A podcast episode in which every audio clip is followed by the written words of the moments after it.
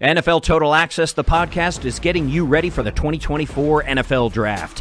I'm your host, Andrew Levy, and I'll be delivering two shows a week to make sure you're caught up on the very latest NFL news, including every free agency move and how it changes the draft needs of your favorite team. Draft experts and talent scouts, mock drafts, and a few shock drafts, too. NFL Total Access, the podcast, is already on the clock on the iHeartRadio app, Apple Podcasts, or wherever you get your podcasts. MTV's official Challenge podcast is back for another season. And so are we. I'm Tori Deal. And I'm Aneesa Ferreira. The wait is over, guys. All Stars 4 is finally here. And this season takes it to a whole new level. Old school legends, modern power players, and ex lovers are all competing in Cape Town, South Africa for the prize of $300,000. And we're going to be right here along with you fans, covering every episode on the podcast. Listen to MTV's official Challenge podcast on the iHeartRadio app, Apple Podcasts, or wherever you get your podcasts. Check the back seat. Check the back seat. All right, come here. Check the back seat. Gets in your head, right? Good. Because every year, dozens of children are forgotten in the backseat of a car by a parent or caregiver. All never thought it could happen to them. But with changes in routines, distractions, or a sleeping child, it can happen to anyone. Parked cars get hot, fast, and can be deadly. So get it in your head. Check the back seat. A message from NHTSA and the Ad Council.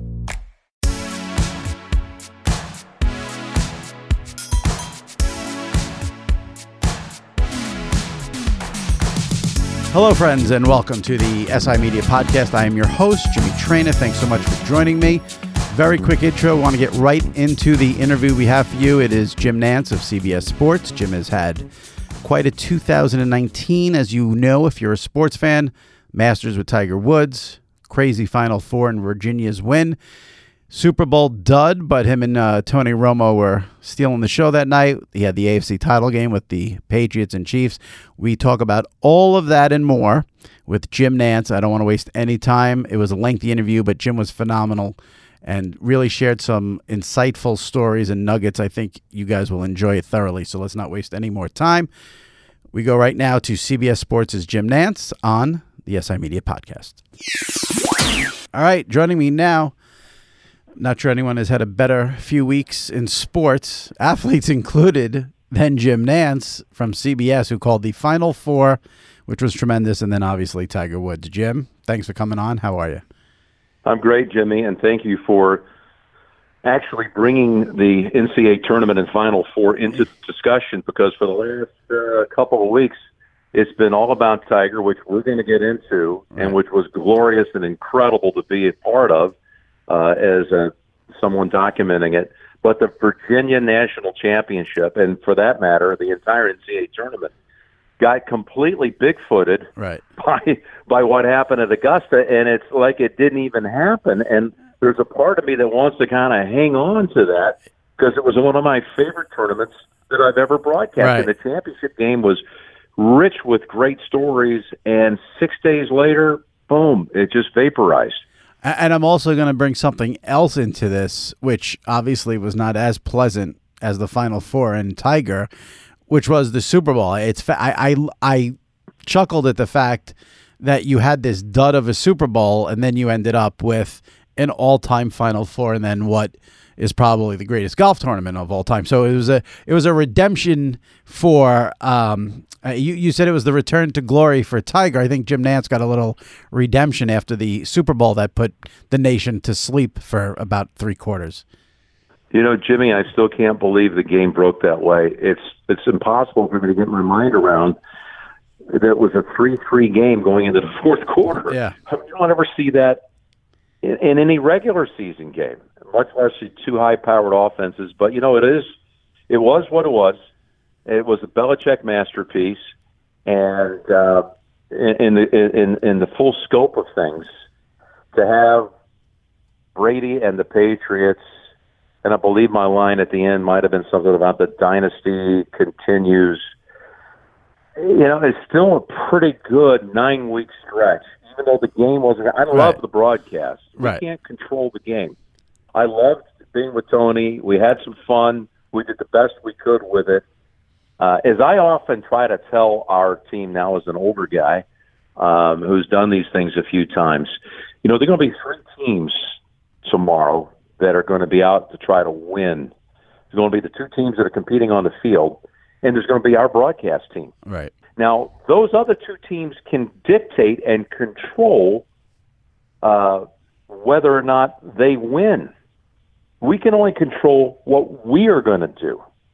So we might win. The game may not be great, but they're not related. Sometimes you get lucky, and the broadcast is is on all cylinders, and the game, the event, is epic. It all comes together, and it's a beautiful, beautiful memory. But for me to have nine weeks, and during that nine weeks, to have Brady and Belichick and the Patriots win another one, Virginia talk about redemption, Virginia to come back from the most humbling, you know, let's call it the most embarrassing loss in the history of the NCAA tournament, to only to win the championship and have to climb that mountain so many times when they faced adversities. Every time, the next thing you know, you got to have a miracle tie to send it to overtime against against uh, Purdue. Then you got to get fouled in the closing second against Auburn. Then you got to hit a three to send it to overtime to beat Texas. I mean, it was a, one of the most enjoyable stories to tell that I've ever had. And then, of course, you had Tiger on the back end. I mean, it was uh, honestly, it was yeah, as bad as the Super Bowl was in terms of highlights. It was a personal highlight because I enjoyed our broadcast immensely. Yeah. and you know, there was more history being made there. And and here's what's interesting too, and we'll we'll get to all the Tiger and the Masters stuff, but I'm gonna I'll stick with this since I brought up the Super Bowl. I just thought of it while you were speaking, and then you were speaking. You didn't even mention it because we're focused on the Super Bowl was the dud, and then you got into obviously the Final Four and the Masters. But you also had an all-time game and broadcast with the AFC title game with the with the Patriots and Chiefs. That was an all. The game was phenomenal, and then Tony with the predictions became as big a story as the game, and that's only obviously two weeks before the Super Bowl. So if you stretch out your eleven weeks, it's really something else. Bless you for bringing it up. I got to tell you, it gets lost for whatever reason. It's a little similar to when Peyton won his first Super Bowl and the Colts beat the Patriots. You'll remember the game in the AFC Championship game, down 21 to 3 at one time. Uh, ended up coming back, storming back, and winning. And then the Super Bowl was a victory over the Rex Grossman led Chicago Bears, and it wasn't memorable Right. the big game was the AFC Championship game. But so often I get asked about, hey, you just did the Super Bowl and the NCAA Tournament Final Four and the Masters, and the AFC Championship does get lost. Well, that was not a broadcast nor a game that should be neglected or forgotten about. No. It was one of the greatest games I've ever been around. And Tony, as you said, called every play snap down the stretch in the fourth quarter and in overtime, and it, was. It, and here's the other thing about it. You know that rating, and I hate to bring it back to ratings because I'm not paid to, to to really discuss or crunch numbers. But th- that the rating on the AFC Championship game will be at the end of the year the second most watched show in television. Right. Second most, you know, you know, the third close, the third most will be the NFC Championship game. But our game with Kansas City and New England will only be topped in the entire year 2019 Right. by the Super Bowl. But when people talk about hmm. the stretch, they forget about that game. That little game Yeah. that was that drew almost a 30 rating. They don't.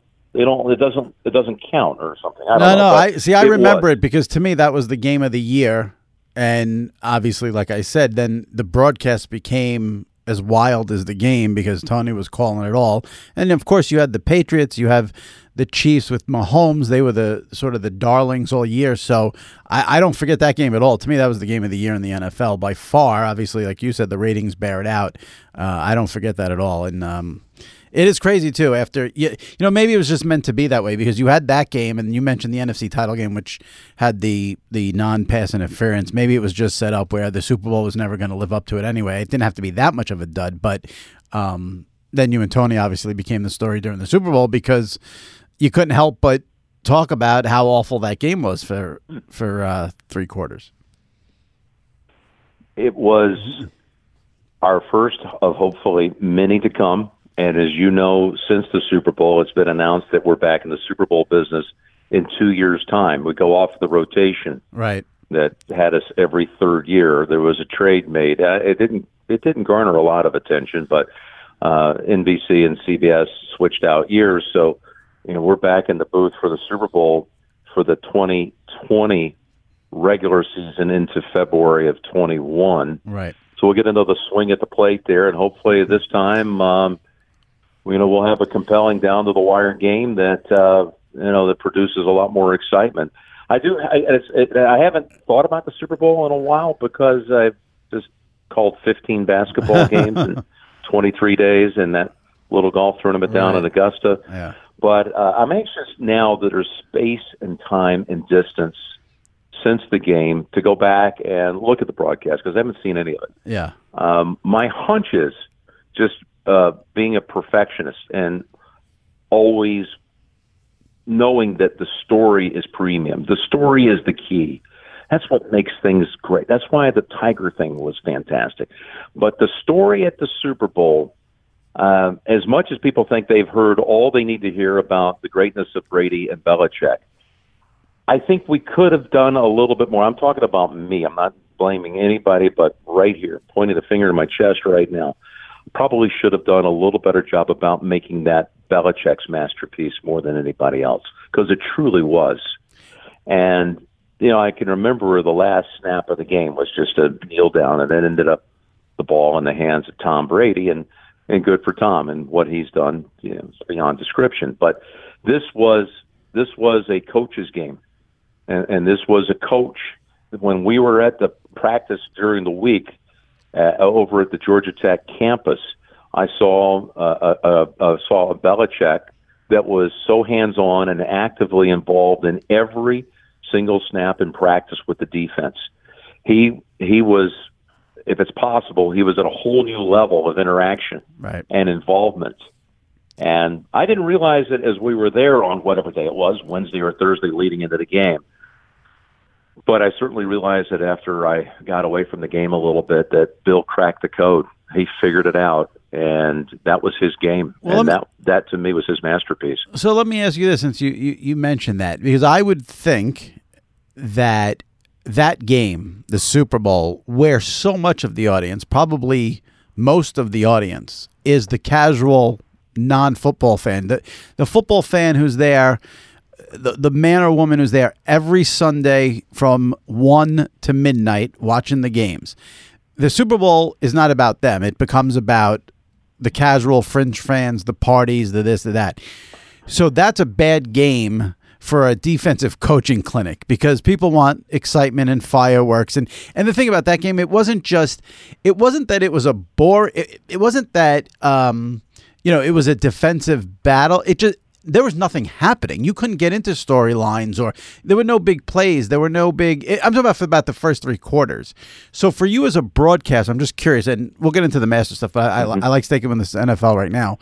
Um, the philosophy when you are calling the Super Bowl and you know, let's say 100 million people are watching it, you know, 50 million probably are not watching games every week. Do you change your approach? How much do you change your approach for that game, if at all? I don't think we really change it that much. Maybe you go back a layer, a step to to go through some stories that you feel have been told. You you you kind of walk the fine line on the outer edges of of things that you know the diehard fan has heard repeatedly, and you just barely touch on it. Uh, but I don't think it's done all that differently. You know what I remember about the game, and all this is coming back to mind is as we're talking about it. Uh, there were no big plays. There, there. How about this one? How about for an entire game, there was one snap in the red zone. Right, right, One snap. right. It was. and that was- ended up producing a two-yard touchdown run by Sony Michel. right. It was Now- punt, punt, punt, I- punt, punt. I'm still waiting for someone to find out for me the last NFL game that had one or fewer red zone snaps for an entire game. Yeah. Now, you touched on it. It's not like the game wasn't close. This was 3 3 going to the fourth. Right. So you still had a championship on the line. But one of my proudest moments was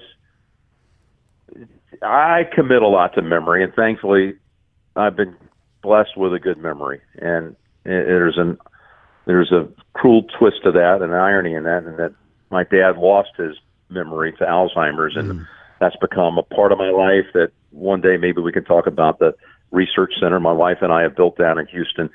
It's all about trying to maintain a memory and trying to end that insidious disease. But my hmm. memory, I can I can see something with my eyes, and it, it, it, it's it's locked and loaded. It's in my head.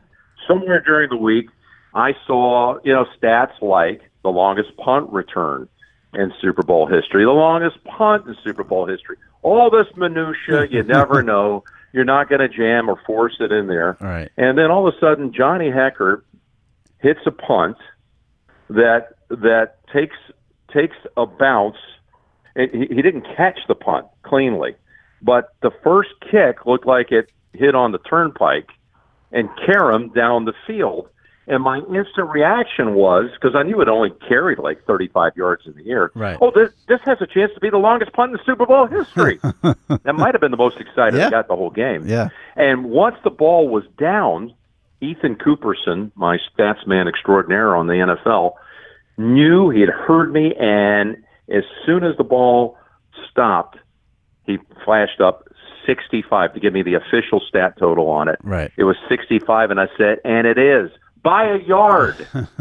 so I got lucky enough that I saw 20 yards down the field on the first hop that this thing was going to be approaching uh, record territory. And can you believe that's about as excited as we can get about a Super Bowl play? I- All this time later I- is a punt. I, the punt was great, and the other thing I remember that will always stand out to me about that game in the broadcast was when you talked about uh, I think it was Gostkowski never missing an extra point this season or something like that, and Romo said, You cannot miss. Uh, well, that's the that's kind of honestly the old announcers jinx. But it was I mean, great how many because times but, we've it- heard that a hundred thousand times? but what was great was Tony said, "Did you just jinx him?" And then boom, the ball Yeah. went twenty yeah, feet. I mean, I hear it. I hear it whether it's on a free throw or a golf tournament or whatever. Um, it was a nice moment between the two of us, though. I did love that, but that, that's not something that you know is is is is, is we haven't heard before. Yeah, no, but what made it great was Tony saying it as it was. You know, the man who's known for the predictions is then predicting you Yes, jinxing the well, kicker. there he was It again. Yeah. as soon as he said that, I knew he wasn't going to make it. Right. I mean, I just knew Right. whatever these uh, these these superpowers that that Tony possesses, whatever they were, I I felt sorry for Gostkowski because I knew he wasn't going to make it. and and, It and was over. And we, I promise we will get to the Masters and Tiger. Don't worry. Um, for people listening, but I saw you at uh, CBS had the media event for the NCAA tournament. I saw you there. We talked for a couple of minutes. I would love it if you would tell the listeners what you told me about your history calling Super Bowls and and the lack of big touchdowns. Uh, you, Oh. ra- you rattled off, I think, what you've gotten to call right, over Jimmy. your career, and I thought that was a very Mm. interesting story, or Yeah. interesting nugget.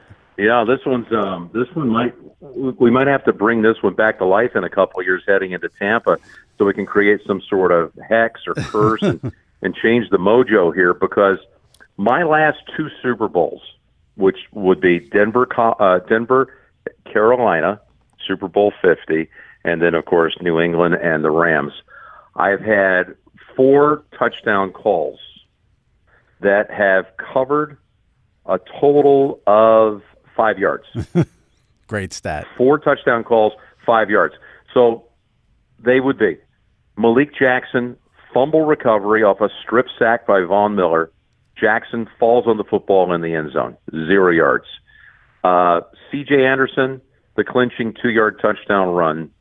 And there was a uh, uh, uh, uh, a Stewart one yard touchdown dive up and over the top for the Panthers one touchdown. And then, of course, in this most recent Super Bowl, we had the two yard Sony Michel touchdown run. So four touchdowns covering five yards over two Super Bowls. Now you tell me how that's statistically possible. and yet you can't you can't get that signature call that you know people remember when that. ha- I mean, you're I don't think you're a big call guy like that, but listen, if you know you get a seventy yard pass, you get a pick six, the play by play person can always add some spice and put their spin on it, and you have not had the chance to do that in the biggest game of them all, back to back. Times. Crazy. Well, I, I- just haven't had the exciting plays. Let's Yeah. just put it that way. But there'll be more opportunities. You talked about the big call. I will tell you that it's an interesting part of our industry about the attention that's given to moments like that. First off, they really truly you can't you can't foreshadow when a play is going to be the play of a game. You can't predict. Well, Tony can't, but as a play-by-play guy, you don't know that the next play is going to go for a 70-yard touchdown. So you're it's a reactionary business. yeah. And I think sometimes that there's way too much attention put on that one moment. What about the other three hours of the broadcast? Yeah. As I said to someone during the fall, I worship to this day the late great Pat Summerall, and I got to be his understudy for years. Uh, worked with Pat for ten years out on the golf tour. Had you know hundreds of meals with Pat, even after retirement. A dear friend passed away in April of 2013, and and you think about his career. You know, he, he's one of the icons of the NFL all time. Can you name me a touchdown call? It's it was usually just Montana, Rice, touchdown. Right. Well, and he got that cadence, if you will, Right. from early in his career, sitting alongside a gentleman named Ray Scott. There's a history of play-by-play at CBS that begins with Ray Scott and his influence on Pat Summerall. And I would like to think, because I sure channel him all the time, that Pat's had uh, a, a real influence on my career and you know the way I approach a broadcast. We're not identical, but I do feel um, I, I I just see Pat in my head, and I, I just looked up to him so much and still do, as I said. But you know, it was Ray Scott who came up with that cadence you just described with Montana to Rice. But he was back then he was Starr Dowler touchdown Green Bay, Right. and then Pat became Montana Rice touchdown 49ers. And again, there was there weren't histrionics. It wasn't about Pat. It wasn't about Ray Scott. They were doing their job and they were reacting to what they saw, and it got out of the way. Yeah. Well, now you have the whole, and I don't think this is a bad thing. I mean, I, I personally I like it, and given what I do for a living, it helps me a lot. But the the thirty second call of an of a play by play person going wild is a perfect perfect thing for social media and the internet, you know, YouTube, whatever it is. But you scroll through and you know you hear Kevin Harlan or Gus Johnson scream for thirty seconds, people get a kick out of it, and I think I Oh, think yeah. I think the social Yeah, media I'm not- era. No, I know you're not knocking. I'm saying I think it it it's it, that the love of those calls I think has um is is a product it's- of social media as well. It's definitely changed. It's more appreciated or Yeah. more scrutinized, whatever.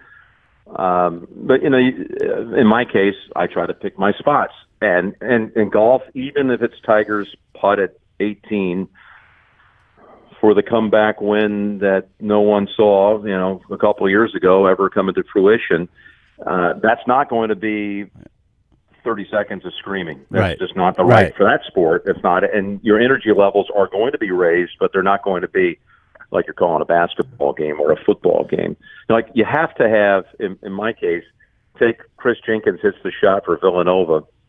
Uh, when when that happened and unfolded right in front of us in 2016, you know, you walk off the broadcast, put the headset down, and like you don't even know what you just saw. You were completely lost in the moment. right. And I think all the broadcasters of today can relate to that. I mean, gentlemen that you mentioned who are friends of mine. Um, that's when it really gets good and you feel great about it is when you are immersed in that moment and it's organic and authentic. Yeah, and like I said, I do think, um, you know, we live in this video age, so it just it spreads and and people consume it just because you always want to hear the spin that the the the play by play person puts on. it. I'm just curious. what- I'm just saying, it's a play-by-play guy, Jimmy. Like somebody asked me after the Masters, the return to glory, and we can get into this. We will, again yes. if you want to. yeah, Um, but I, I mean, I did like a 20 minute interview about uh, you know, those uh, those four words, and it made me feel as though I could have come home to California after the Virginia game, watched the Masters for a couple of days on TV, gotten on a plane to Augusta, landed in time climb up to the 18th tower, and then deliver a line, and then go back home again. what about what about Yeah. the writing of the opening that you labor over and work in concert with a great producer uh, by the name of Sellers Shy and try to capture a thing called imagination? That is hours and hours of game planning and thinking it through and Right. texture and and he's exceptional at putting these pieces together and I love being able to write to them and narrate to them. Um, what what about all the opening scene sets in and out of commercials, setup, storytelling, the detail of the storytelling, the amount of information that someone may have in their head, their knowledge of the subjects that they're covering. Does that not mean anything? Is it really boil down to ah, Twitter didn't like the didn't like the caption at the end? Not a good broadcast. I See, to me, it's w- way overweighted. To Well, me, way overweighted. I will say this. I- I will never judge a broadcast by one call. I mean, you're judging the whole thing, and everything you said is obviously a part of that. So I do think in a, if you're going to evaluate a broadcast, you evaluate everything from start to finish. It shouldn't come down to one call. Um, but like I said, that we live in this era where people scroll through Twitter, they get a 30 second clip, they're happy, and you know the the. I, but I, you know what, I do. I think that people, there are people who are, you know, I think you have to be a little bit of a hardcore sports media person to appreciate the great opening, and but but again, it's I think sports fans it's a get into feel that. thing, Jimmy. Yeah. It's it's it's also just like, does it sound like there is a a a, a command or a presence or a knowledge or an understanding of what the moment means throughout any one of those days of an event or during a three-hour football game? Do they feel it? Are they in the moment? Are they on top of it? Are they researched? There's a lot of parts to it. That's Yeah, all I'm saying is sure. you work all week long, and uh, believe me, I'm the luckiest guy in the world. I love the process of preparing and memorizing and building up charts for my football and basketball games that I don't do for golf. Um, it just seems to cheapen, though, what the job really entails. You know, and I, I'm going to sound like a dinosaur here. You live in the Twitter world. Yeah. I don't even enter it. Right. So, like, I, I could walk down this street, and you live in a world where you think everybody's doing what you do. And I got to tell you, they don't. Right. Not everyone. Now, I know your audience right now is going to be probably pretty much in line with how you view it and what you do as far as social media and all that. And and maybe one of these days I'm going to latch on to it, but I'm just telling you, it's not everybody. I would say, It feels like it's everybody to you, yeah. but trust me, it's not 50% of my audience. It's not 20% of my audience. It's not. So you're you're overweighting again your community that you think sees the world hundred percent that way, and it's just not. And I've got to learn. I've got to learn to be more somehow into that, plugged into that. I'm not in it at all right now, and respectful of the fact that that's what that audience wants, because I'm over here on the dark side or the uh, ne- never explored side, and I just don't think it's. I just don't think the numbers are there that you think are there. Does that make sense? It makes total sense, and I would say to you, stay on the side you're on. You're in a much better place. I'm in it because of what I do for a living. I've said this. A, you probably don't know this because you're not on Twitter, but I've said this a billion times on Twitter. I've said it on this podcast. I've said it in my column. If you are a play-by-play person, i- no matter who you are, whether you're the top guys, a la Jim Nantz, Al Michaels, Joe Buck, whether you are the, you know, calling the, you know, Jaguars Titans game. It doesn't matter what li- you should. If you are a play-by-play person, you should not be on Twitter because it's just never, ever, ever. The only person who can probably be on Twitter as a play-by-play person is Vin Scully. I've never seen a bad word said about him, but anyone else should stay off of it because it's it will serve no purpose for you at all. Zero. It will Well- do no good. Here, here's how I look at it, and I swear to you, I have not seen one tweet. Now, sometimes, like I'll go to CBSSports.com or I'll go to SI.com, and you guys have links to certain stories, and next thing you know, it's thrown you on Twitter. Right, right, right, right, Now, right. I, okay, I've never, so help me God, I have never deviated uh, uh, through this entire stretch. I have not looked at one tweet don't care to. I don't care what anybody else thinks. You know, I know when I walk off the air whether it was our best show, almost there, not quite there, should have been better. This is where, and there's some nuance there that that you know. Believe me, when you're done for 34 years, there's a lot more to it than people that aren't in the industry don't realize. And you know, you're always trying to perfect it. Um, but I, I, I, I, just, I just don't. Uh, I, I just haven't. I haven't gone down that road yet. And I, I, I'm, I'm, I'm not like compulsively concerned like some people I, I trust are. What other Right. people are saying positive or negative about them? I, I, like have some have some stones, man. Like Mm-hmm. feel good about yourself. You researched it. You worked. You like you did your best job. Now you know go home and be with your family. NFL Total Access, the podcast, is getting you ready for the 2024 NFL Draft. I'm your host, Andrew Levy, and I'll be delivering two shows a week to make sure you're caught up on the very latest NFL news, including every free agency move and how it changes the draft needs of your favorite team. Draft experts and talent scouts, mock drafts, and a few shock drafts, too. NFL Total Access, the podcast, is already on the clock on the iHeartRadio app, Apple Podcasts, or wherever you get your podcasts. As the number one audio company, iHeartMedia gives you access to all. Every audience, live conversations, trusted influencers, and the insights and data you need to grow. iHeartMedia is your access company. Go to iHeartResults.com for more. Check the back seat. Check the back seat. All right, come here. Check the back seat. Gets in your head, right? Good. Because every year, dozens of children are forgotten in the backseat of a car by a parent or caregiver. All never thought it could happen to them. But with changes in routines, distractions, or a sleeping child, it can happen to anyone. Parked cars get hot, fast, and can be deadly. So get it in your head. Check the back seat. A message from NHTSA and the Ad Council. I will say this though. I'm going to put you on the spot. I probably shouldn't put you on the spot like this, but That's okay. We're, it's a good topic, and I can't. And it's been in my head now for the past five minutes that you've been speaking about this. So I'm going to throw it out there, and you could and you could tell me you I've don't. talked more about Twitter with you now No, than I have in my entire life. I, I, I, but I think you're a big part of this because I'm going to throw it out there. I'm going to put you on the spot, and if you don't want to discuss it, we can move right along. But I will say this: I do think Twitter played a, I don't want to say big part, but I would say I think it played a significant part in getting Phil Simms off the number one games with you. I. I, uh, I I don't know that. I it's not something I can prove, but I, believe it. I, I, I have no idea what the intensity, the volume, the feedback was because I already told you I don't. I, Right. I, I don't, nor have I paid attention to it. So I'm not qualified to speak to that, and I don't believe that. By the way, Phil has had and continues to have a fabulous career, and it was an honor to work with him for 13 years, and he's still a very dear friend right. and he helped me a lot when I transitioned out of the studio back to the NFL.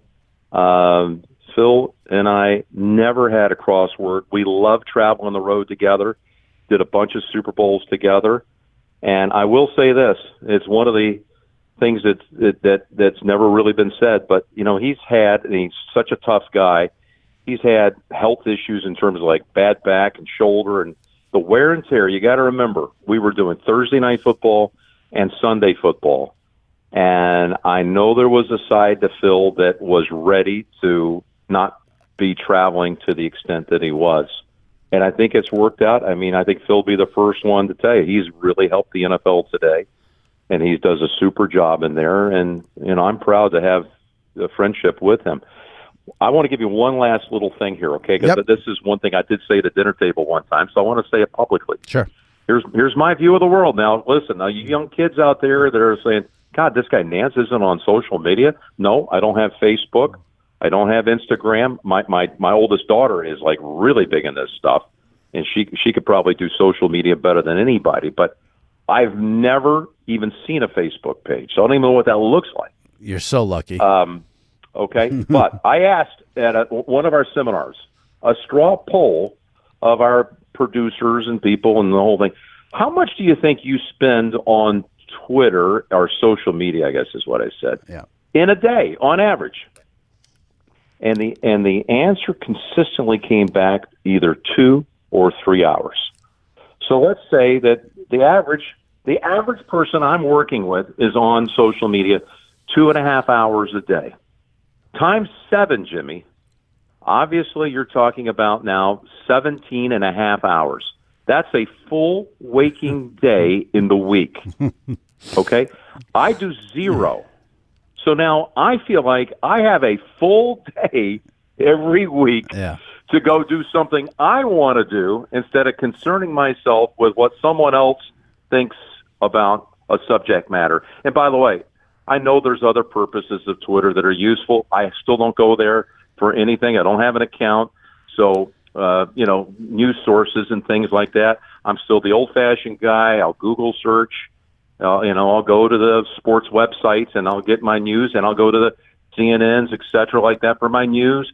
But I, I don't do it through social media. I've got an extra day every week, Jimmy, to go do whatever I want to do. It's a it's um I I wish I only used it two to three hours a day after hearing that story you just told, but um yeah, I, I appreciate you let me throw that out there because it's No, yeah I didn't want to put you on the fine. spot, but uh, let, You're not putting me on the spot at all. Yeah, yeah, Um, no, no. I, it's because I know you're friends with Phil, and I, but I, it, and you don't know it because you're not on there. But I can tell you that you know he took some major heat that uh, was pretty more intense than I've seen for any broadcast. But I don't want to belabor on that because he's not here. I'm talking to you, and you said I think uh, you gave a good rebuttal on that. I'm going to ask you one last one on the NFL, and then we'll get to Tiger. Sure. Because the schedule was released last week.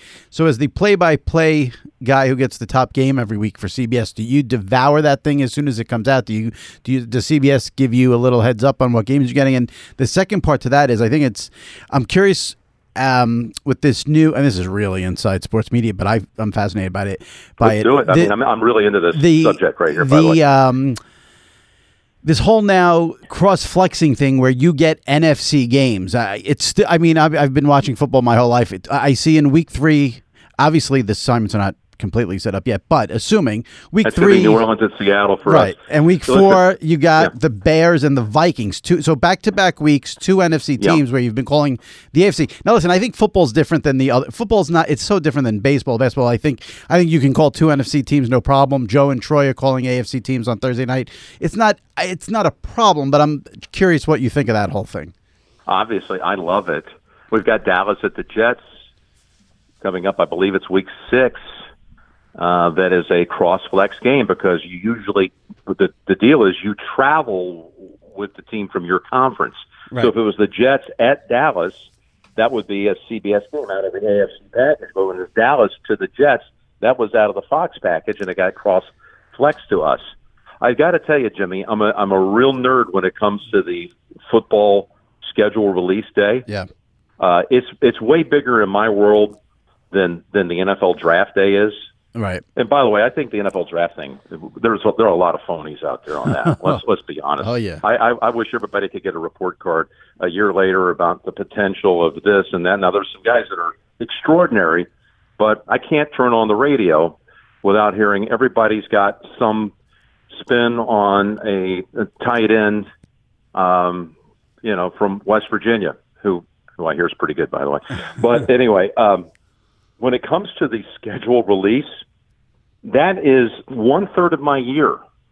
Right. It's going to be 17 weeks, and I can't even hardly function that day.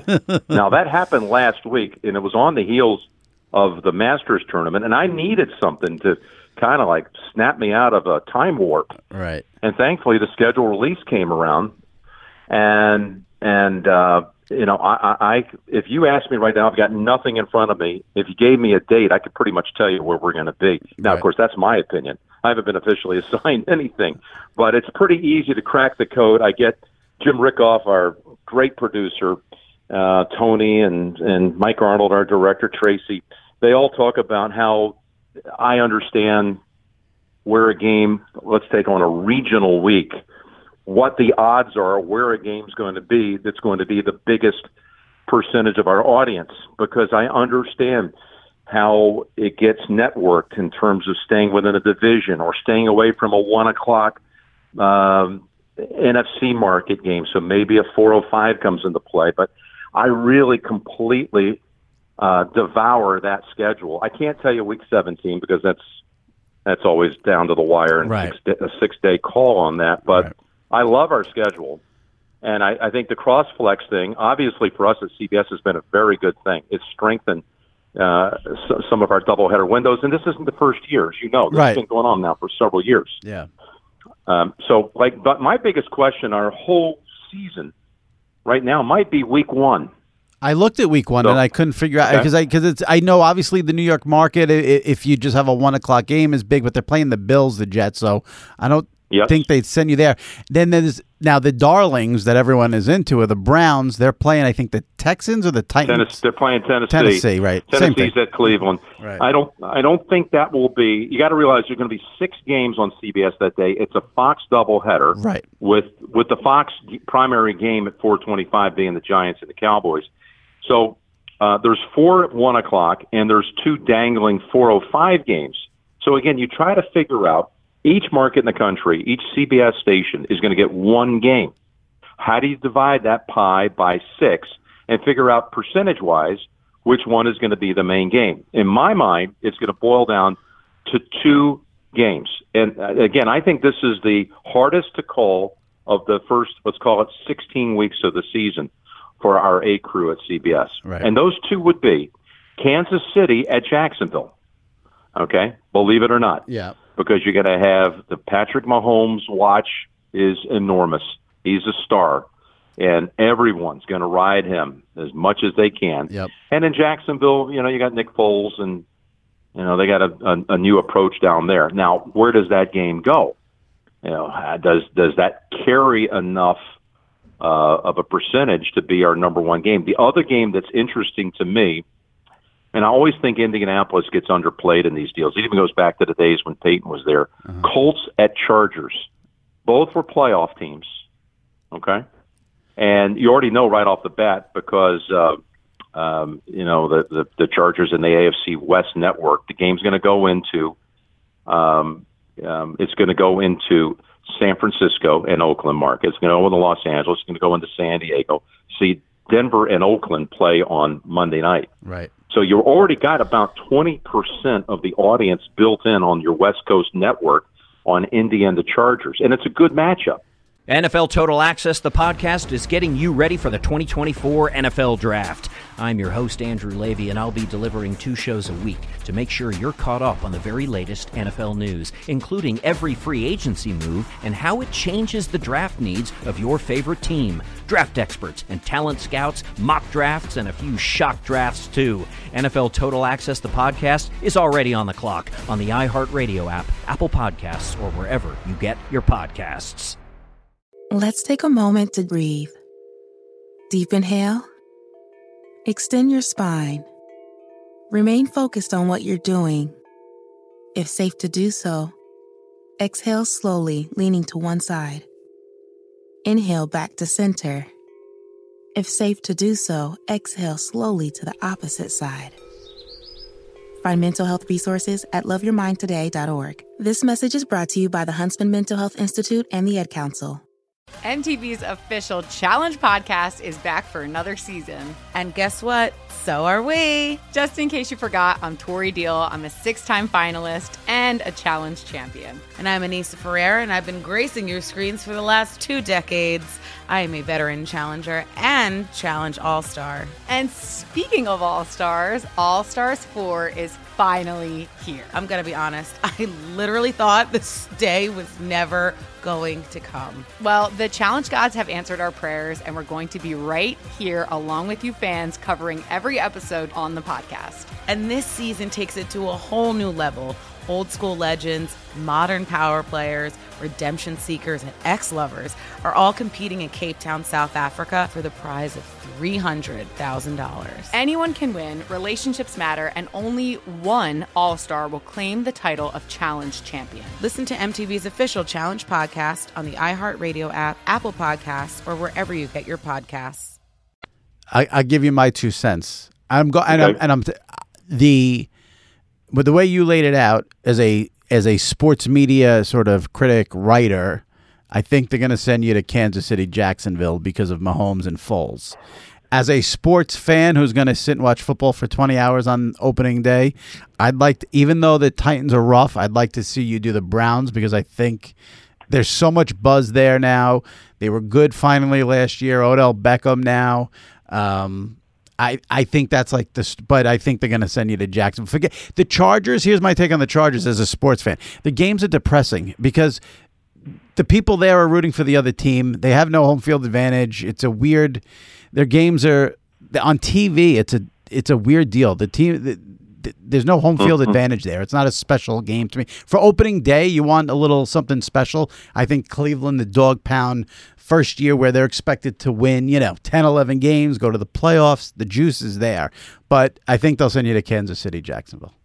Well, here's the problem with that, okay? And again, this all gets figured out by a very capable programming department um, led by Dan Weinberg at CBS. But Kansas City at Jacksonville. In that same time slot, now, Miami plays at home. So the game doesn't even go to the entire state of Florida. Right.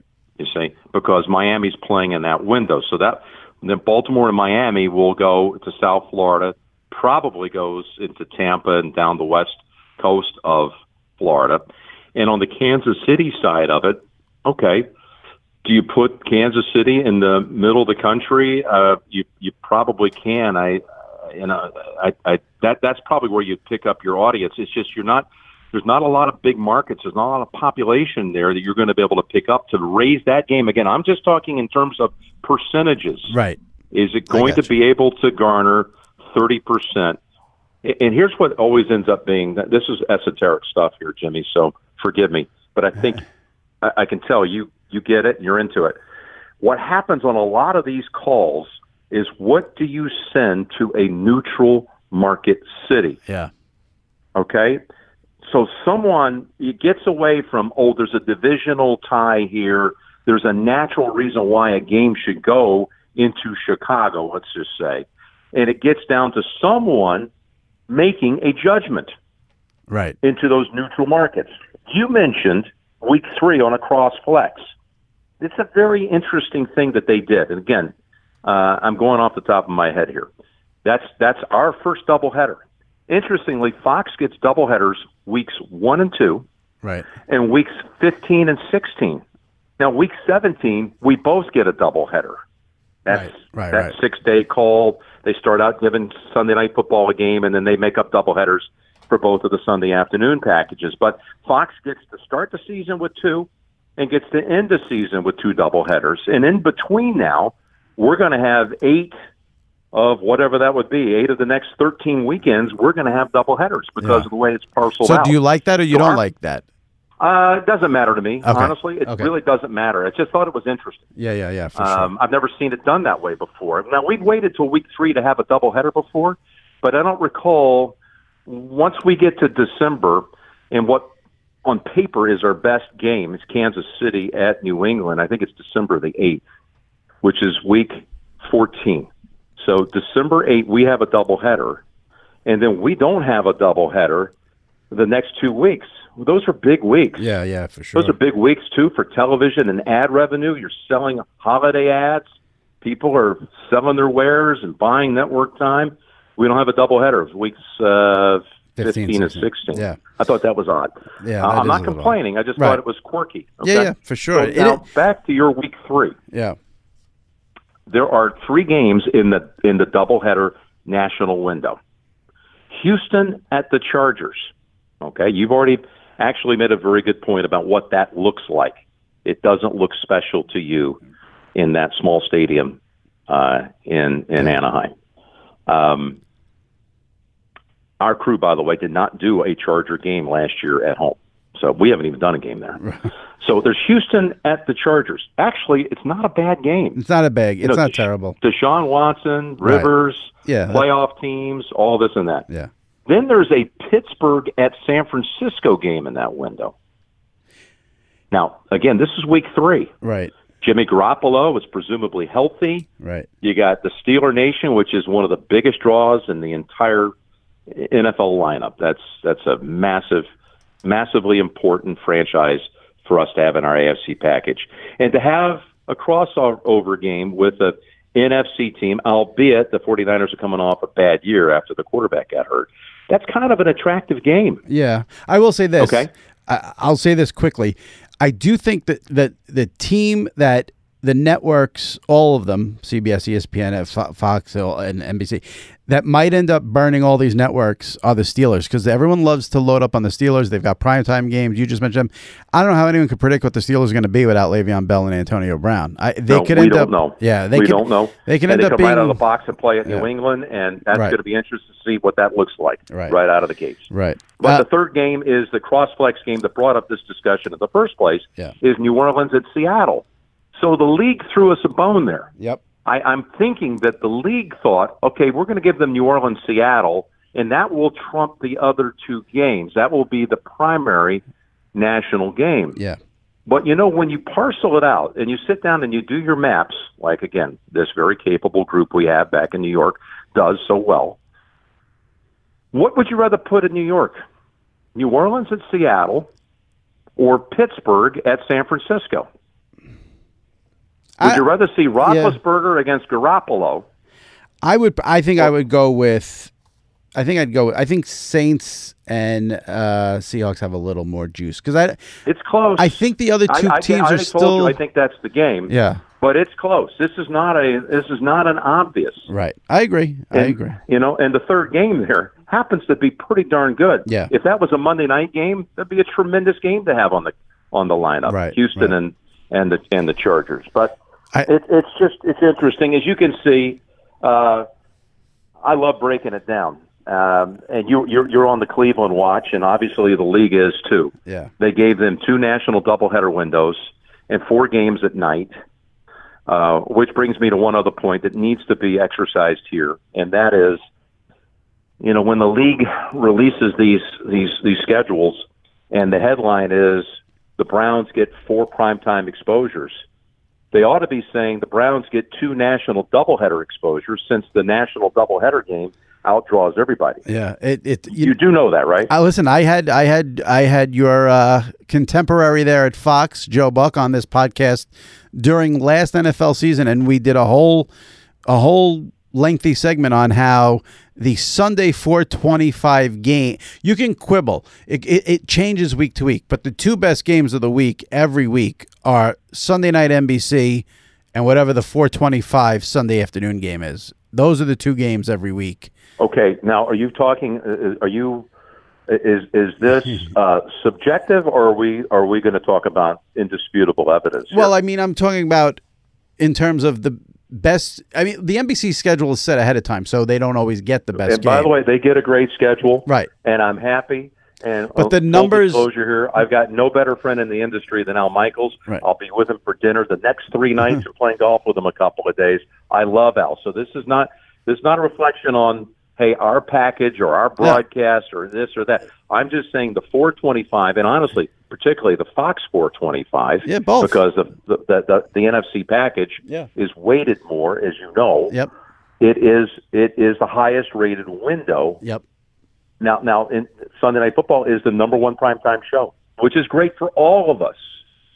Yeah. for all of us. Yeah, that- absolutely. that are involved in this sport. The Sunday But it's four. indisputable in Yeah. terms of the quality of the game. If you're talking about on paper, that's one thing. If you're talking about ratings, Yep. the ratings bear out the, the fact. It's not. It's not. It's not up for discussion. The 425 window, Yep. particularly the 425 when it's on Fox, and we're just a fraction behind that, outrates the Sunday night rating. Right. Absolutely. No doubt about it. I, I like I said, I talked with Joe about that. That's the money game. Is the Sunday 425 game during so the. Cleveland gets this schedule, Yeah. and and you know that hey, they're getting four primetime exposures. You know, they're getting um, a Thursday night game, Right. they're getting two Sunday night games, and they're getting a Monday night game. But somewhere in there, they ought to be saying, by the way, the Brownies are going to be at New England in a national window, Yep. and they're going to be at Pittsburgh on Thanksgiving Sunday in a national window. Now, of course, there are contingencies if something fell apart on either side of those matchups, but that's the game plan going in. And I think, uh, you know, we might have ourselves, as, as far as the Browns go, uh, a team that we're going to be covering frequently for many years to come. NFL Total Access, the podcast, is getting you ready for the 2024 NFL Draft. I'm your host, Andrew Levy, and I'll be delivering two shows a week to make sure you're caught up on the very latest NFL news, including every free agency move and how it changes the draft needs of your favorite team. Draft experts and talent scouts, mock drafts, and a few shock drafts, too. NFL Total Access, the podcast, is already on the clock on the iHeartRadio app, Apple Podcasts, or wherever you get your podcasts. Check the back seat. Check the back seat. All right, come here. Check the back seat. Gets in your head, right? Good. Because every year, dozens of children are forgotten in the backseat of a car by a parent or caregiver. All never thought it could happen to them. But with changes in routines, distractions, or a sleeping child, it can happen to anyone. Parked cars get hot, fast, and can be deadly. So get it in your head. Check the back seat. A message from NHTSA and the Ad Council. MTV's official Challenge podcast is back for another season. And guess what? So are we. Just in case you forgot, I'm Tori Deal. I'm a six time finalist and a challenge champion. And I'm Aneesa Ferreira, and I've been gracing your screens for the last two decades. I am a veteran challenger and challenge all star. And speaking of All Stars, All Stars 4 is finally here. I'm going to be honest, I literally thought this day was never going to come. Well, the challenge gods have answered our prayers, and we're going to be right here along with you fans covering every episode on the podcast. And this season takes it to a whole new level. Old school legends, modern power players, redemption seekers, and ex lovers are all competing in Cape Town, South Africa for the prize of $300,000. Anyone can win, relationships matter, and only one All Star will claim the title of Challenge Champion. Listen to MTV's official Challenge podcast on the iHeartRadio app, Apple Podcasts, or wherever you get your podcasts. Here's the power of the NFL. We've we've spoken for almost an hour, about 50 minutes on April 24th, and it's all about the NFL. There's the power of the NFL. So, um, it never ever a day off with with NFL fandom in this country. That's for sure. So, like, like No, I said, can't let go of it. I can't. I love it. Who can't? Yeah, exactly. I do think the draft. I get sick of like you though. I, I'm glad you said that. The draft I can't take. I mean, it's that is an event that for me it, they that is such a spectacle that it becomes almost um, hard to take. But I, let's not go there. Let's get into the Masters finally. Um, Before we get to the Sunday where Tiger wins and you have that call, I'm curious because I watched Saturday and it was fascinating to hear you play weatherman because you had to keep giving those updates. Uh, how chaotic is that when you first find out? Okay, we're expecting this. Well, you knew they were going to expect the rain, but that they're officially changing the times. What that means for you? Is it? Are you calm? You're a pro. You handle it, or is it something in your head where you are? I don't want to use the word panic. That's a ridiculous word to use. But does it become a chaotic situation when the Sunday gets thrown off the way it got thrown off for you? Well, it's a great question, and, and honestly, it's the first time anybody's asked me about it since since it ended because everybody swept into what the end result was. But yeah, in the in the television universe, it was uh, it was a new experience for all of us. We came on the air live, as you know, at nine o'clock Eastern time, six out on the West Coast. Uh, so your rating is going to take a hit. Um, again, not that I truly spend too much time concerning myself with that. I think on that one, you you I would I, I, that one is one where you probably got to consume yourself a little bit because you know if Tiger's in it and it's Sunday at seven o'clock, that number's man. I, that one I, I I'm gonna call I'm gonna call a little fib. How, how much different would it have felt if he if he knocked in his last putt at 657 versus knocking in his last putt at whatever it was 235 i mean i i can't if the, if you would have told me I, and you couldn't even tell me what the rating was for the final round i don't know i know it was off a little bit because of the earlier start Right. i can't feel the difference when i'm performing the broadcast Right. whether or not there are 32 million people watching, 33 million people watching, or 60 million people. I mean, how in the world do I Well, know would- how many people are watching at that time and how, how that's going to feel any different? Here's what I'd say. I can't give you a number, but I do think by six six o'clock, seven o'clock Eastern, people are home to start preparing for the week ahead, and you get that fringe Mm-hmm. fan. Whereas at two thirty on a Sunday, people are doing their grocery shopping, they're mowing the lawn, they're going here, you know, just Mm-hmm. and I, and it's more the casual fan, I think. And then you know you get that. Well, do I do think on that Sunday? I'm sure there were a lot of texts and phone calls. Are you watching Tiger? This he's going to win. Boom, boom, and people get to the set. But I think on a Sunday there is a difference with the casual fan between two thirty and seven o'clock. Oh, listen, it, it- again, there, I, I'm not debating. Had this gone at its scheduled time, remember that weather system did come through, and after he finished, and just after he left Butler Cabin, got his green jacket, they they blew the horn. They had the alarm system go off, and they had everybody evacuate the grounds because there was a tornado warning in the area. So we would have had to have lived through that had they not moved up the time. So it was like, turns out it was a great move. Now the system didn't linger, didn't last that long. Um, but no, if it had been on schedule, there definitely would have been a bigger audience. I'm just telling you, I wouldn't have felt any different about Right, it. I course. would have known what that's supposed to feel like with an additional 20 million people on board watching. Right. I mean, it was magic what was unfolding in front of us. I think sometimes, and I've I've crossed into this on this call right now, just talking about scheduling and programming and the doubleheader windows and the ratings on that. As uh, I've probably gotten deeper into it than I than I ever do, but I, I'm really on the uh, artistic side of it. Right. We're there to produce a show. Right. We're there to tell the stories, to document an event.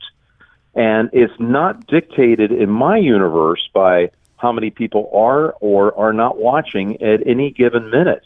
It's the purity of the story. The story is always premium. And that's why this one goes down in the annals of, of uh, maybe any sporting event I've been around as the as one of the, the maybe the greatest story I've ever had a chance to tell and to see someone who was so on top of the world and to see his world bottom out in so many different ways physically emotionally family wise all of that we know all of that Yeah.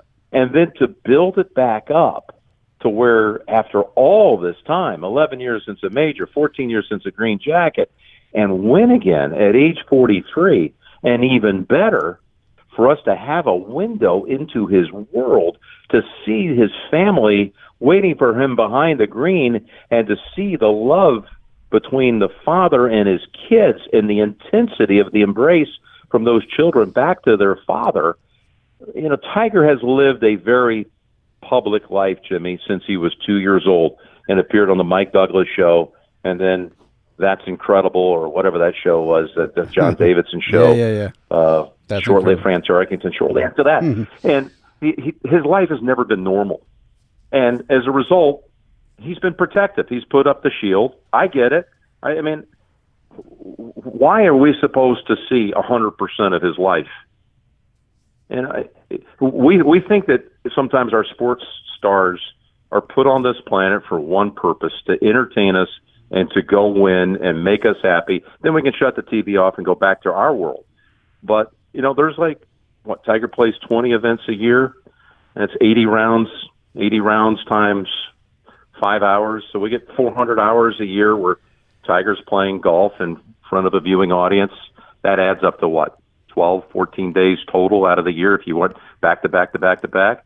What about the other 353 days of his year? Are we supposed to have a look at that full time? I mean, I didn't know what it looked like. I didn't know if there was something real there, the rebuilding of a family, until I saw what I saw behind the green. And it was beautiful to watch. As someone who cares nothing more in this world, and I know you're the same, and virtually everybody's listening to this feels the same way. Family is everything. And to see that that family had a, a, a closeness that was real, it, it was authentic. That the love, there's there's no question that it was back and forth between the two of them. It was special. Yeah. It was special because we just don't see the human side of Tiger. Uh, never have Well- we seen something quite like that. It's funny you brought that up um, because I- I just thought of this in my head. It was not a planned out thing, but and you said you don't see what goes on on Twitter. There, I, I saw a lot of stuff on Twitter that day. Uh, a lot of people thought the media in the post game conference, and then I guess in your one on one, that you guys are trying to make Tiger cry, which I don't think Tiger would ever cry, but um, as an interviewer, is is that ever in the back of your head? Like you know, if we get a tear here, it would be I mean, great. like, oh, I want to bring him into the cabin so I can make him cry. Right, yeah. No, I mean, you're living in the moment. You're feeling the pulse of the event. Uh, I know that most everyone I talked to who watched that said they were choked up. I actually had a line uh, after the last putt was holed. Uh, we went silent for a while, Two and a half and- minutes. and uh, you know, there, there was a back and forth I had with Nick, and and I and again I'm going to paraphrase here, but I said something about uh, I have the I never quote. thought Yeah, go ahead. Hmm? I have the quote. I never- Go ahead. Go ahead. Okay. I, I well, I'll see if I can get it Yeah, close. yeah, yeah. I never thought we would live to see anything that could rival the hug with his father in '97, but we just did. And then Nick said that was the greatest celebration in golf history. There'll never be another one like that one, Jim Nantz. And then, um, then I said something along the lines of um, that moment with his kids or that hug with his children Mm-hmm. if if uh, that didn't bring You're not a human. tear to your Yeah. eye and you're a parent, you're not human. Right. Am I close? I think it was. I think the way I wrote it down, you're not human if you don't have. If that doesn't bring a tear to your eye, you were very. You got it basically. Yeah. Now, would you? Will you hang up on me if I told you I didn't have a tear in my eye? Am I a monster? Am I a monster? Am I a monster? You know, um, but you're listen. You probably would admit that you don't watch a lot of golf. You know, you watch it on occasion, right? Am I right about that? Well, you know what? My take was this, and I don't know. I, I sort of felt like it was. He's hugging his son. I, anyone would think that's a great moment. It shouldn't be anything other than a great moment. But there is that part of me. Maybe it's like the New York cynical, you know, guy in me. Do you get credit for hugging your son? I mean, what is he supposed to do? Push him out of the way? Well, no, I You think it's I mean? deeper than that. You got to Yeah, have the context in there, Jimmy. I know. That's that's. But I would hope any golf- storytelling. I agree. You got to realize this guy torched a lot of his life. Yes. and those kids, you know, he ran the risk of never get, having his kids know him or Right. like understanding who he is, or the guy that you might be reading about one day. If you go to your computer, that's not who I am. Right. So you know, he had to. I, I'm I'm I'm connecting some dots here. I'm taking some liberties, but I think it. I think I'm pretty close in saying that there was nothing this that that Tiger wanted more than to have that relationship with his kids solid. And somehow, I do believe he tied all that together. That he wanted to win in front of them. That he wanted his kids to see their father what he used to be Mm. when he was on top and he was making good decisions and you know I think I think it just he's invested a lot of time in in letting these kids know uh, how much he cares about them. And, and again, the context you got to leave it in there I understand. because that that is the story is how how far he had how high he had risen to how far he had sunk in many ways including physically and then to come back and win again remember Charlie had never his son had never seen his father win a golf tournament Right, I here's know- one for you Yeah. Tiger came back into the cabin uh, about 90 minutes after the live show. We had the re-air. We called it the encore presentation. We had about 30 minutes of uh, live television to fill out that show to get to 6:58:27. That's the exact off-air time to get the network back on track for a seven o'clock airing straight up of 60 minutes. Okay, so we had to hit an exact time. Tiger was gracious enough to come back down to the cabin when he came back down, we were in the middle of a segment that you couldn't just dump out of. Right. Was kind enough to say, "Oh, I'll, I'll wait," and he waited around for ten minutes or so. I happened to have a little chat with uh, Erica, his girlfriend, Mhm. and uh, she said to me that Charlie, when he came back from the Christmas holiday to school, his fourth grade teacher had everyone in the class write down a New Year's resolution and had to present it to the class. And Charlie stood up before his class and said, his New Year's resolution is this year I'm going to be there in person to see my father win a golf tournament for the first time. That was a pretty good That's story. a cool story. That's a You know- very you cool. know, I, no we, doubt. we had that in that re-air broadcast, and I asked Tiger about it. And listen, I'm never there, there's what, why would I want to try to get someone to cry? This is the craziness about Twitter. Right. They get caught up on certain things.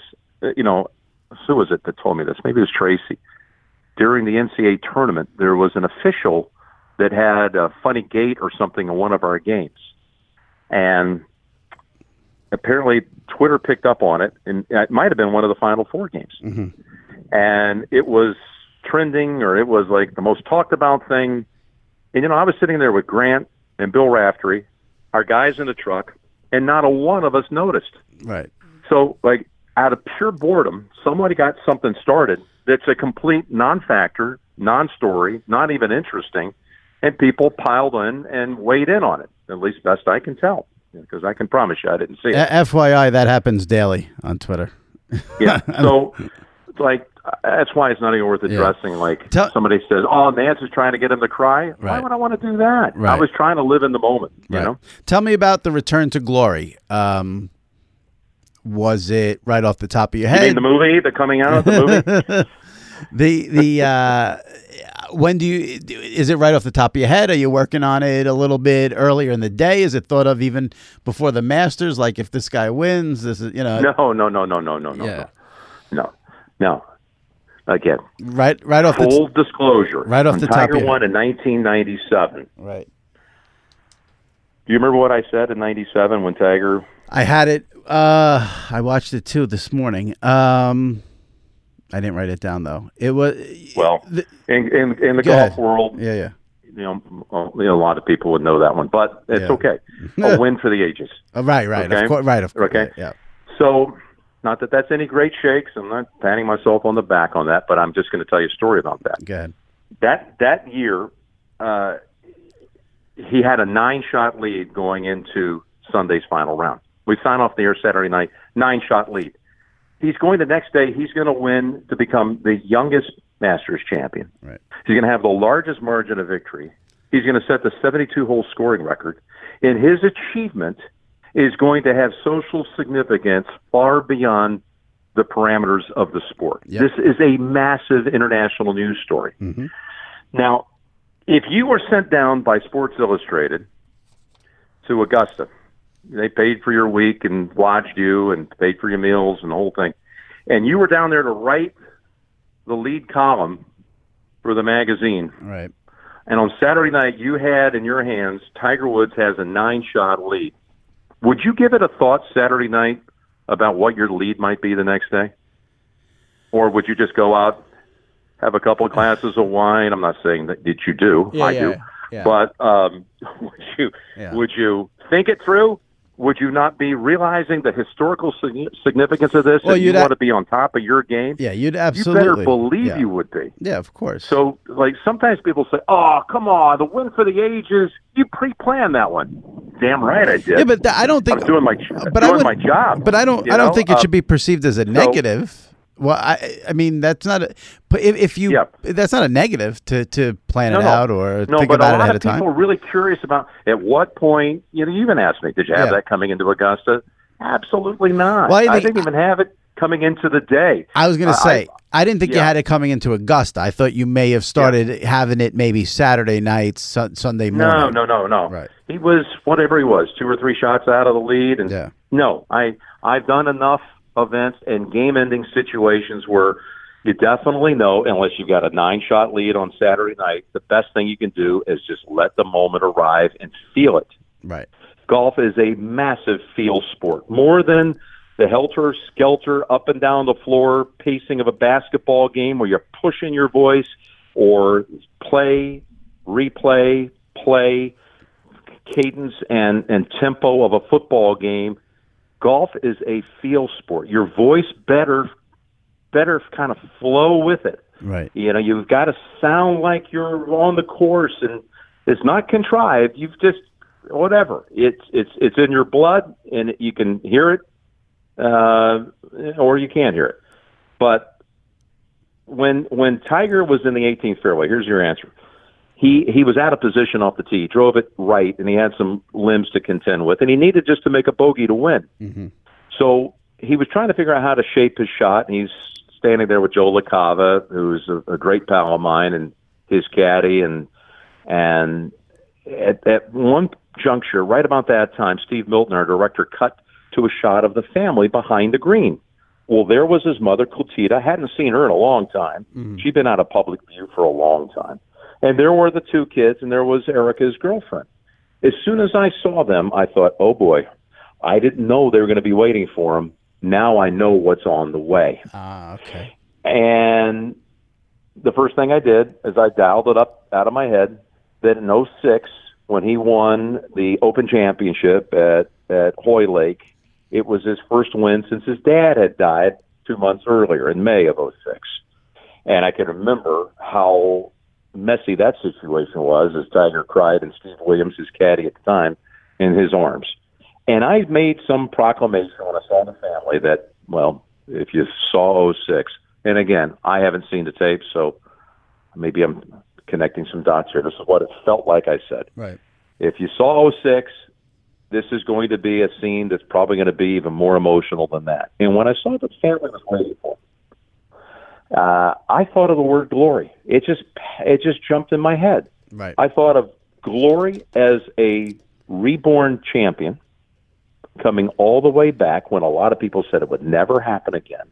And I thought of glory as a remade man. It was something spiritual about it. I don't want to get, you know, off on some you. tangent here, but Yeah, I yeah. thought it had some weight about that moment in time in that man's life. And I thought, I've got to work in the word glory. So, but there are no commercial breaks, Jimmy. So you play it out. Yep. They walk up the hill to the green, uh, and he still had to play his third shot from short of the green.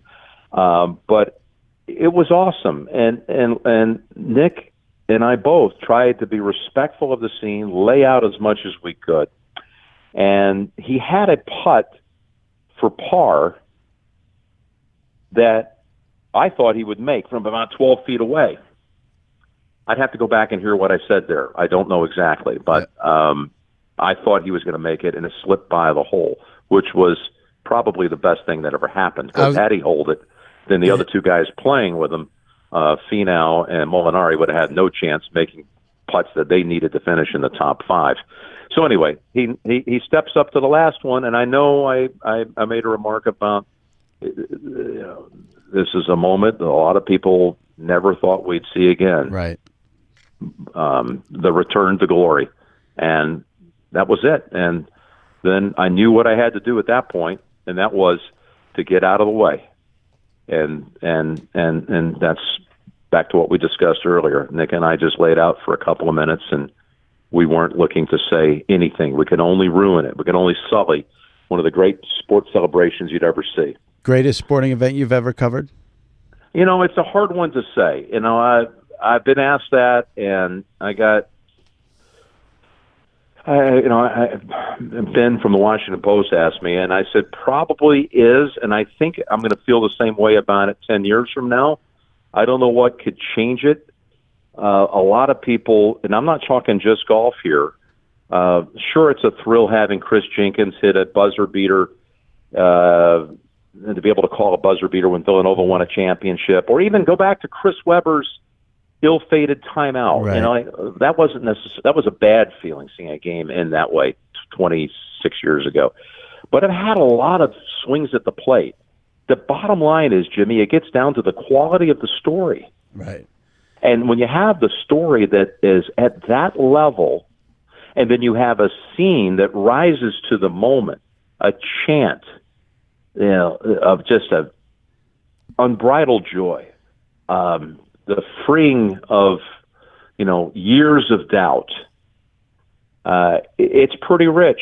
I, I put it ahead of Nicklaus in '86, which I also broadcast, only because Jack in '86, when he walked off the 18th green, he didn't know he had won. Right. There were still eight players. There's still eight players on the golf course, Right. and a couple had to bogey the last hole for Jack to win.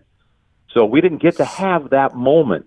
anything close to what we saw in Augusta a couple of weeks ago. So. So here- like here's what you- think the, he- the best is still to come, Jimmy. But Here- right now, I here it the leader in the clubhouse. Here it is. Here's what you need. We're going to wrap it up right. Here's what you need. You need that 2020 Super Bowl. Browns win it on an There eighty on an hey, eighty yard 80 yard Baker Mayfield to OJ, Odell Beckham pass at the buzzer. That's what you need. Or the Well, you, you've taken it to uh, a new level. Kudos to you. But I was on I was on last week with some buddies of mine in Cleveland, and I said that. Oh, really? I okay. said that it's going to take something like Yeah. the Browns, because again, the story, Jimmy, where they've been, Right. how far they've come back from, and then how does it happen? Right. So Right, you need yeah, a good moment and a good you need a good game there too. Can't just be a clunker. I just need a touchdown longer than two yards. exactly. Uh, last question. this is it right here, and then I'm going to say goodbye to you because we've talked about all this, and I had, I had a bunch of questions, but we talked about all the other stuff, which was great. So, but this is one question that has nothing to do with anything that I wanted to know. What What's one event you have never called that you would like to call? There isn't one because it's there's part of that I have to be qualified to do it. So I don't want to go do an event that I couldn't sound uh, knowledgeable. Gotcha. So so take the World Series, okay? I sit back and marvel every year at what a great job Joe does. Right. And I, of course, I've been around a long time. I can remember Vin doing it, and Al Michaels. People remember what an incredible baseball announcer Al was Yes. when he called the World Yep. Series games back in the '80s, back in those days. Uh, but I couldn't do it. Now, do I not love baseball? Yeah, I mean, I do, but I have no experience at it. So for me to say I want to do the World Series one day, are you kidding me? I got don't deserve that chance. Fair. Fair So, enough. th- there's not one. The, right. the one event that could top it all and could top even your Browns 2020 Super Bowl Yeah. would be when my three-year-old son Jameson wins the Masters. There you go. Okay, in 2000 and let's call it 41, and he comes in to get his green jacket, and uh, I wrote about this once in Golf Digest, and I look at him and I say, "Hello, son," and goodbye, friends. That's it. That's great. Appreciate it. That's a great way to end it. I thank you so much for the time and uh, finally enjoy some time off here after the uh, busy few weeks. Appreciate you coming on, and uh, this was a lot of fun. And got to get you back on uh, when the NFL season is going on for sure. I would love to, Jimmy. And it sounds like you had a lot of questions didn't get asked. So That's if, good. if there is a movement for it, we call this the sequel. Yes. the return to glory. okay. Perfect. Thank you, Jim Nantz. Appreciate it. I had a ball. Thank you. Appreciate it. Thank you. All right. My thanks to Jim Nantz. Appreciate the time there. Good stuff. Uh, he's had a wild 2019. Hopefully, you guys enjoyed it. We'll see you next week right here on the Sports Illustrated Media Podcast.